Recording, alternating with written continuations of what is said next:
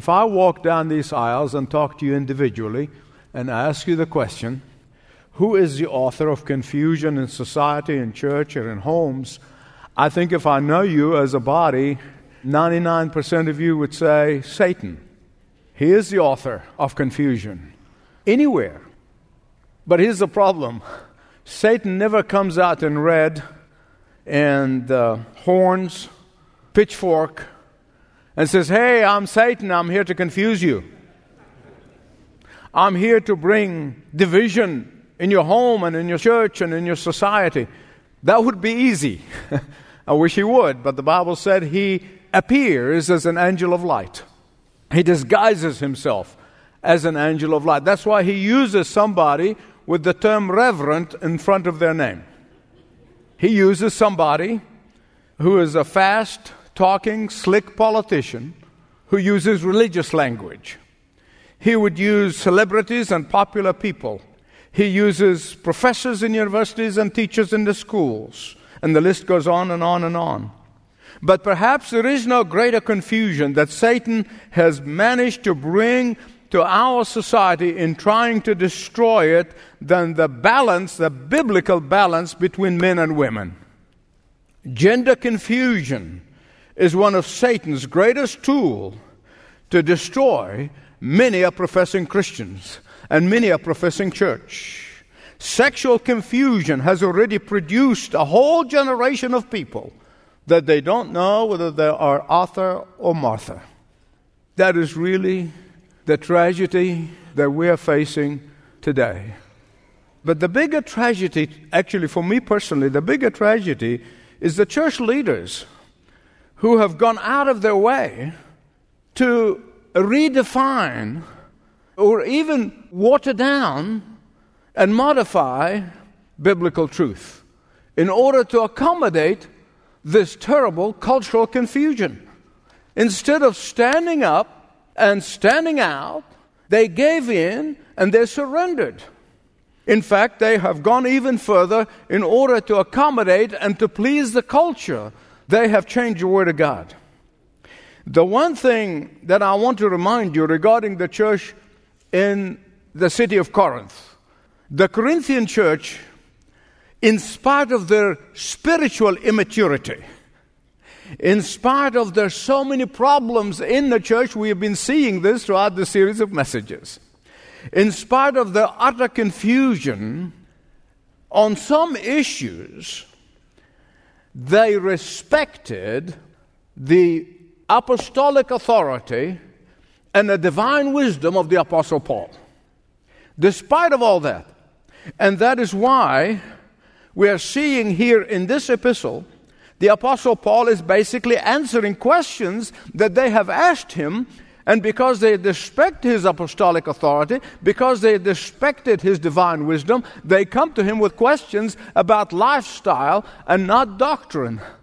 And they ask these questions, and the Apostle Paul, inspired of the Holy Spirit, he gives them an answer to every one of their questions. And that is why 1 Corinthians, this God inspired answers to these questions, are very relevant to us. And I want to show you the love and respect for the authority of the Apostle Paul, something that the modern church today is trying to undermine. In verse 2, he says to them, I praise you for remembering me in everything, and for holding to the teachings that I have passed on to you. Now, some of your translations said traditions. The word paradosis in Greek Uh, means a body of teaching that he passed on to them. He's not talking about some dead rituals and dead traditions that some people think he's talking about. He's not. But please right, this is a very sensitive and important subject. It's a very important issue for our day. The main problem in the Corinthian church was not concerning doctrine, but morals. The main problem in the Corinthian church was not concerning theology, but lifestyle.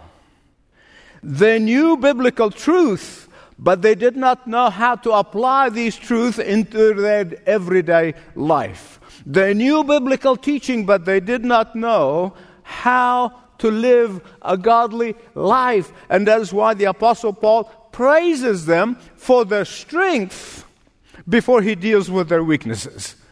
In this case, they had a confused notion regarding biblical manhood and biblical womanhood. Can I say any more how relevant that is?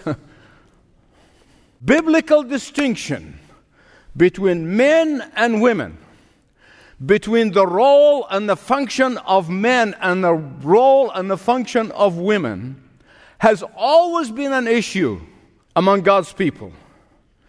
Satan created that division in the Garden of Eden, and he continues to reinvent it in every society and in every time in history. As you know, in this church, we preach the whole counsel of God, and we don't skip the tough passages. And that's what the popular culture would want us to do, and that's the popular preachers want to do. We don't do that.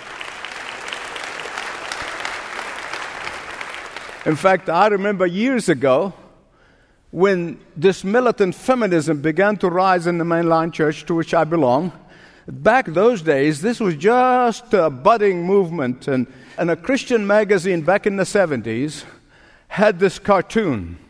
And the first frame of the cartoon is a number of militant feminists standing on the railway platform station with placard and posters and saying, Down with Paul.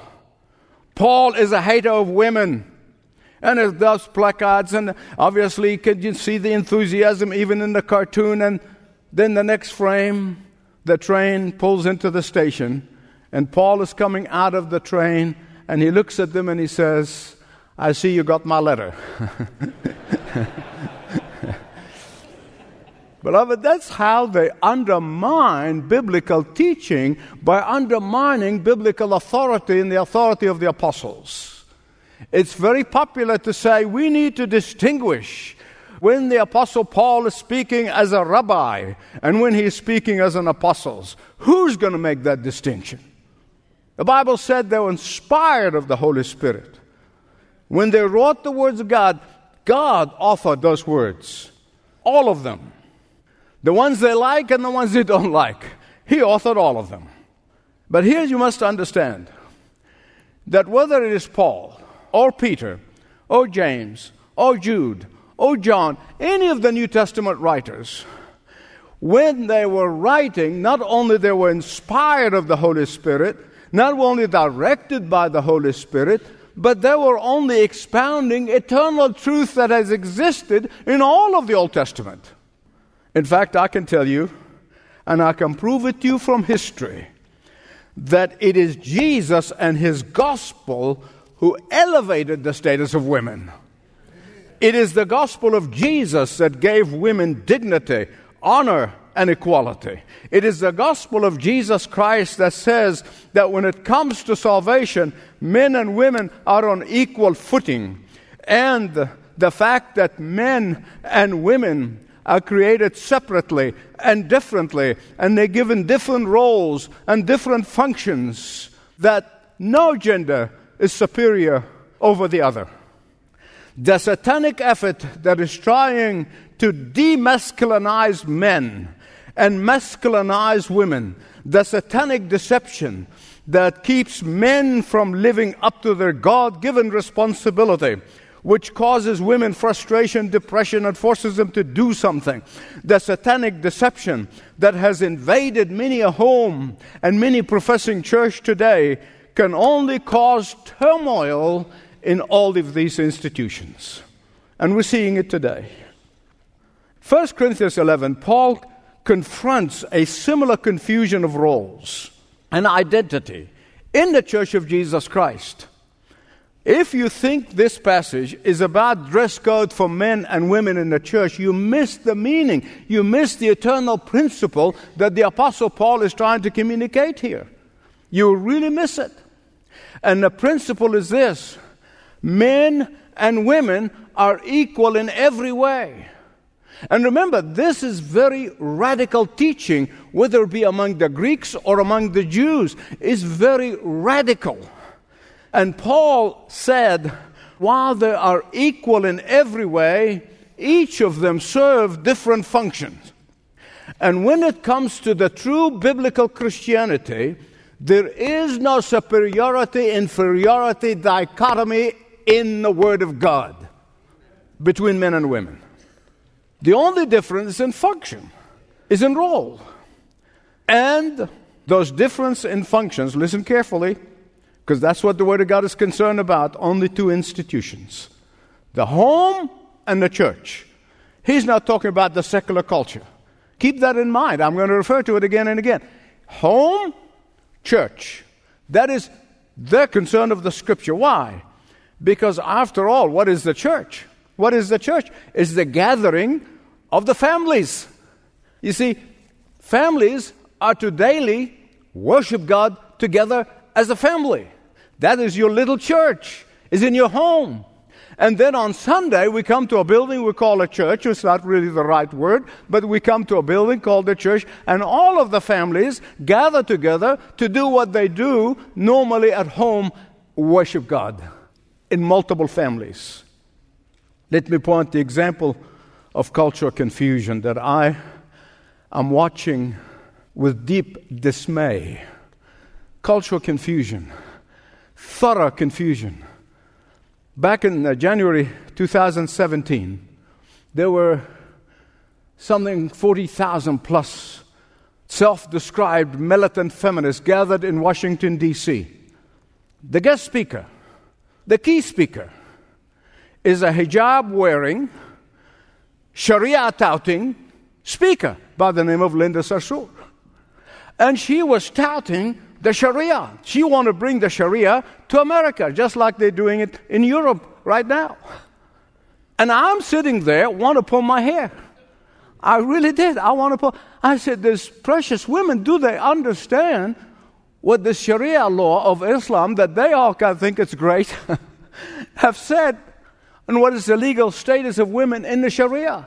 Now, in case you don't know, let me tell you. Just in case some of you don't know.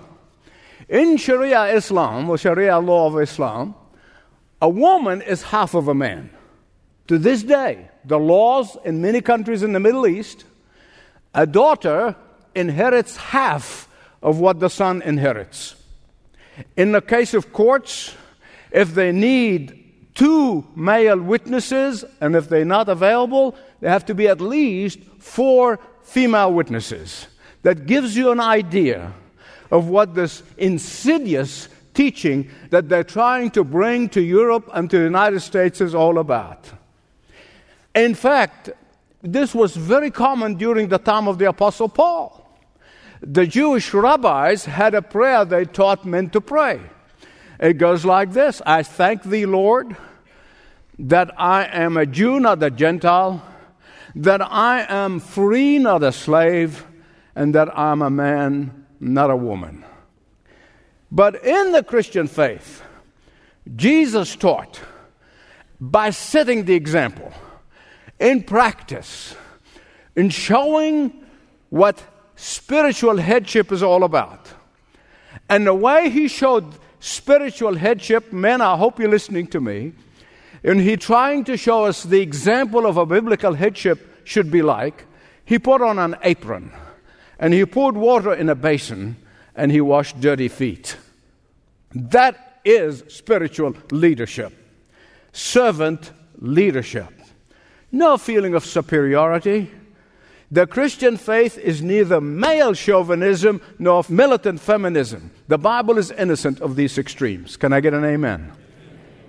Here's how the Word of God shows us the difference in function and in role that men and women occupy. And that is why the Apostle Paul, look at verse 3, underline it in your Bible because I want to show you what the real crux of the argument that the Apostle Paul is making here is in verse 3. And he is saying that just as the Father and the Son are equal in the Godhead, within the Godhead, they are equal. The Father and the Son are equal. The Father and the Son had different function and different role to play in relationship to salvation and in relationship to ministry. And yet, they both are equal. God the Father, God the Son are equal in every way. That is where he begins. That's what you must understand where he's going from here. Think about this. If Christ Jesus, God the Son, did not fulfill his role, humanity would be still living in total darkness today. Redemption, salvation will not have taken place. If the Father did not willingly, or if he was not willing to go through the agony of being separated from his Son, we would be still in darkness today. The Father fulfilled his function, the Son fulfilled his function, and yet both are equal in the Godhead. Paul is saying, in the same way, when women fulfill their role and fulfill their function, and the one of not only will end up keeping the family from being disintegrated, but will keep whole of society from being disintegrated. When men fulfill their God given role and function of being the spiritual head, the spiritual leaders of their homes, they not only prevent society from collapsing, they keep it from becoming hell on earth. See, Paul never makes a distinction between men and women in terms of their personal worth, in terms of their abilities, in terms of their intellect, or their spiritual walk. You'll never find that. You'll never find it in the scripture. But there's more. there's more.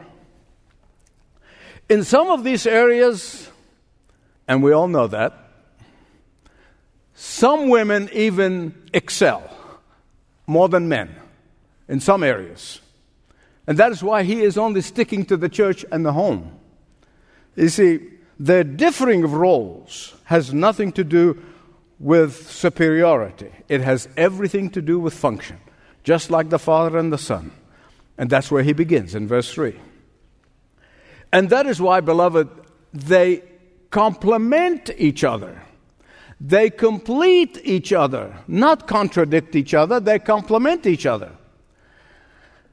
You know, I personally, when it comes to this subject, I like a little bit of humor because there's so much anger in our society about the division that's happening in our society today. I just like to get into the funny part. Years ago, I heard about someone who said, There is nothing more confusing to a man than driving behind a woman who does everything right. or like this timid man who said to his wife, We're going out tonight, and that's semi final. But the best one is I heard about a very prominent woman was quoted to have said, and the quote is correct. Anyone who thinks that this is man's world is probably not as bright about other things as well. if this is a man's world, it's because women don't want it. Now, here Paul goes all the way to the book of Genesis, and he expounds on the eternal principle. He's not coming up with any new teaching. He's not coming up with some newfangled ideas. He goes all the way to the book of Genesis and he begins to talk about God's eternal principle regarding the different assignments and function between men and women. In fact, both Peter and Paul were only expounding the eternal truth that's in the scripture. They're not coming up with new ideas. Here's a poetic way that somebody put it expresses that difference really well.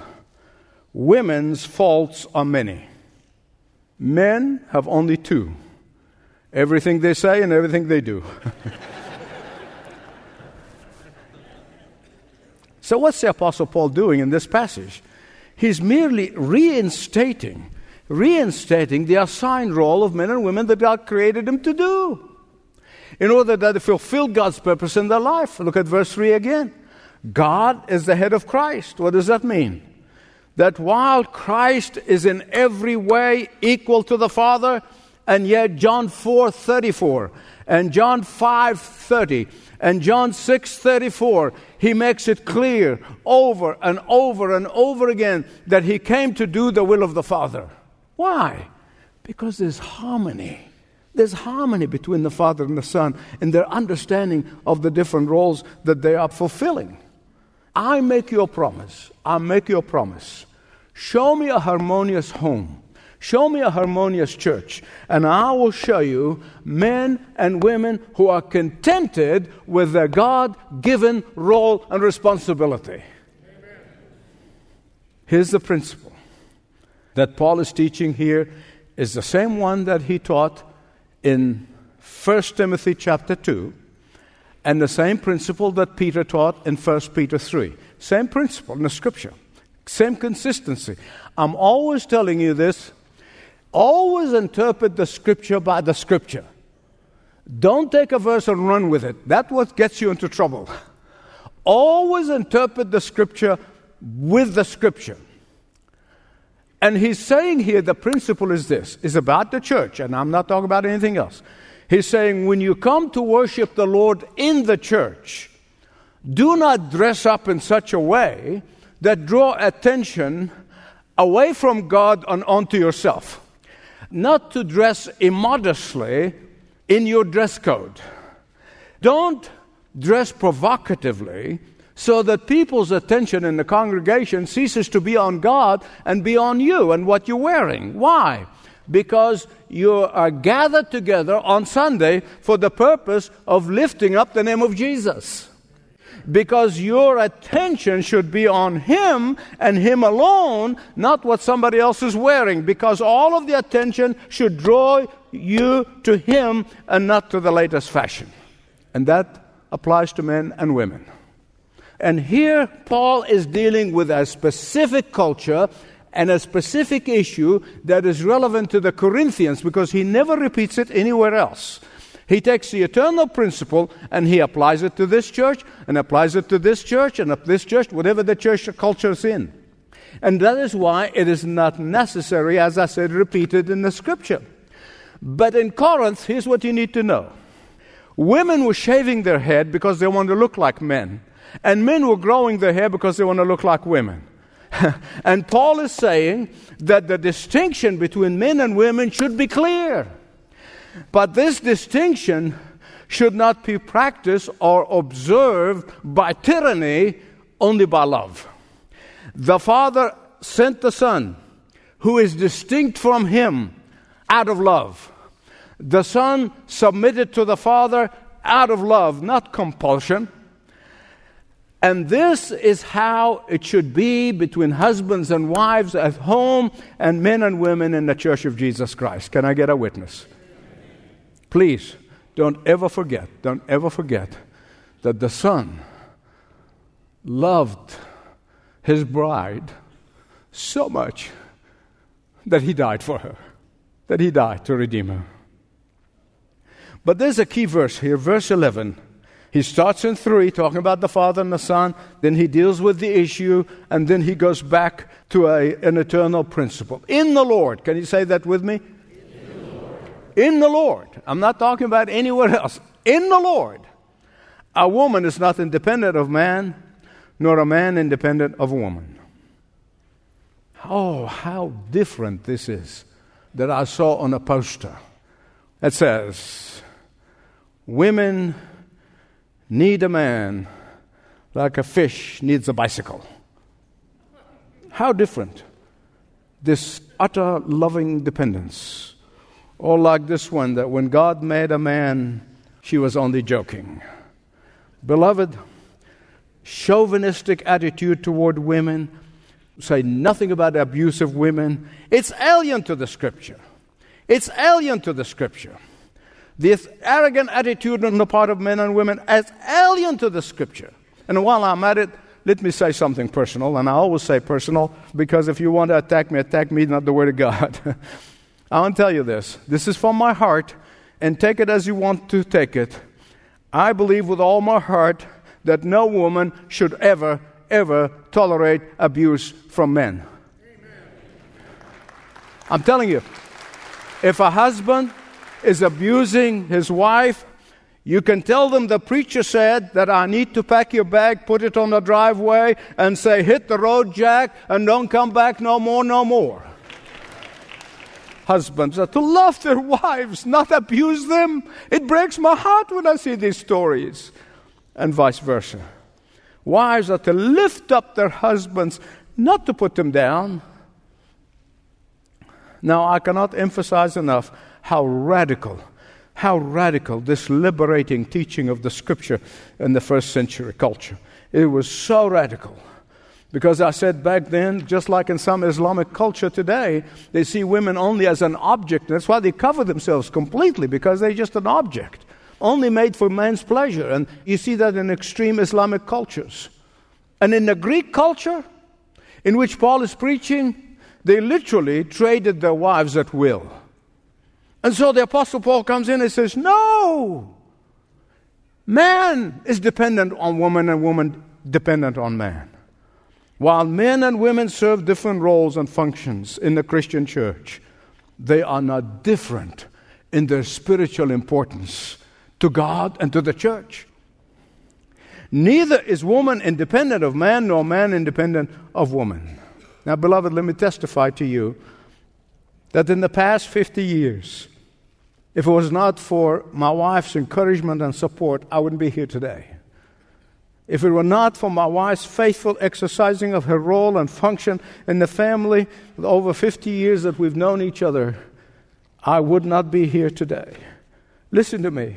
With all of our ups and downs, with all of the challenges that we faced in the early days and the middle days and any days, but in the 50 years that we have known each other, the one thing that we have never disagreed on is the different roles that God has given each of us. And I know the same can be said for most of you, if not all of you.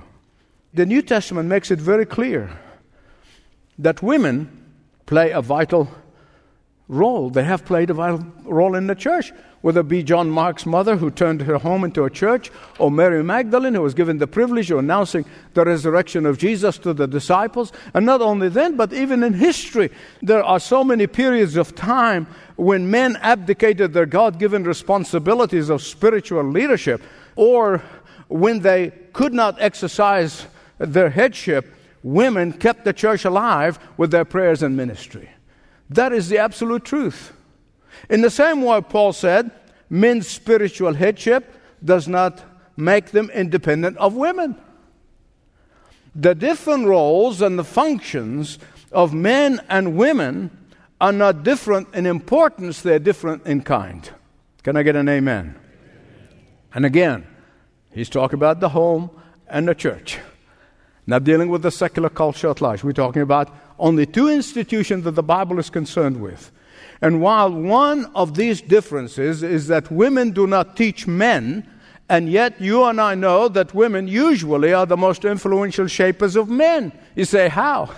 women are indispensable in developing boys which are men in the making. Whether men acknowledge it or not, men are dependent upon women and vice versa. Years ago, a wonderful Bible teacher made a statement I have never forgotten. He said, God gave women to men to civilize them. and I want to say amen belongs here. Certainly that is accurate interpretation of verse 11. And so let me conclude by reiterating a vitally important matter. Here, the main issue not women cutting their hair or men growing their hair. Although Paul is frowning on this, there's no doubt about it.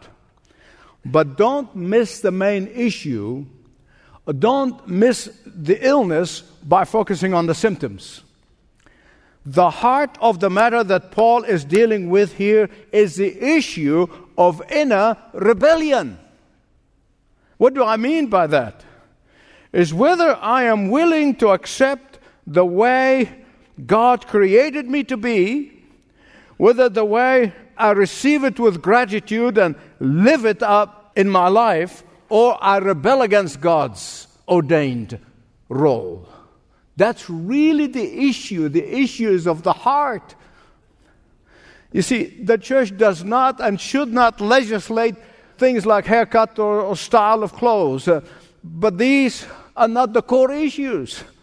These are the symptoms of a deeper problem. The core problem back then and the same thing, the core problem today is that do I have a rebellious heart?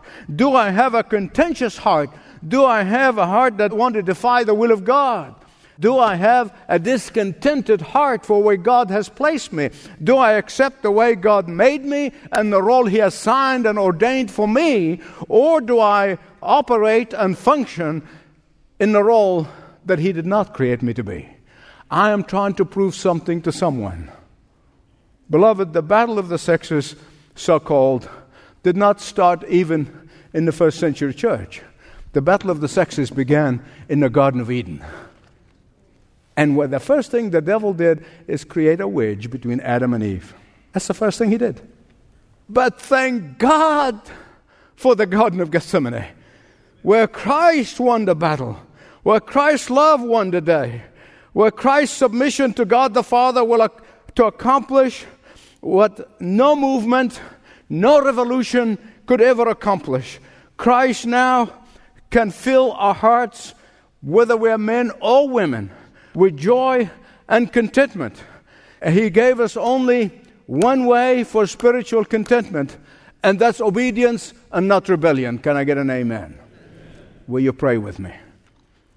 Let me implore each one, young, old, doesn't matter, that you ask yourself this important question Am I rebelling against God ordained role and function and created order? Or am I willing to be obedient with His strength, be contented where I am? I plead with you do not rest until you answer that question satisfactorily to yourself and to God.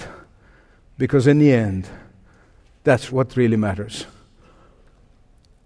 Am I absolutely rebelling and fighting? Or am I contented and joyful? Father God, you are the only one who's the searcher of the hearts. You're the only one who knows the motives. We don't. We don't even know our own motives at times. And so I pray, Holy Spirit of God, you inspired those words those many years ago, that you, Holy Spirit, take what you have inspired Paul to write and apply it to each one of us, young or old. That, Father, that we may feed upon your word and that we grow in contentment and in joy, that the world will see and come to know Jesus through our own love and contentment. To Him and to one another. In Jesus' name, amen.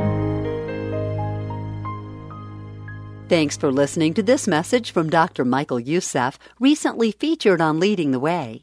If you'd like to know more about us, please visit ltw.org. That's ltw.org.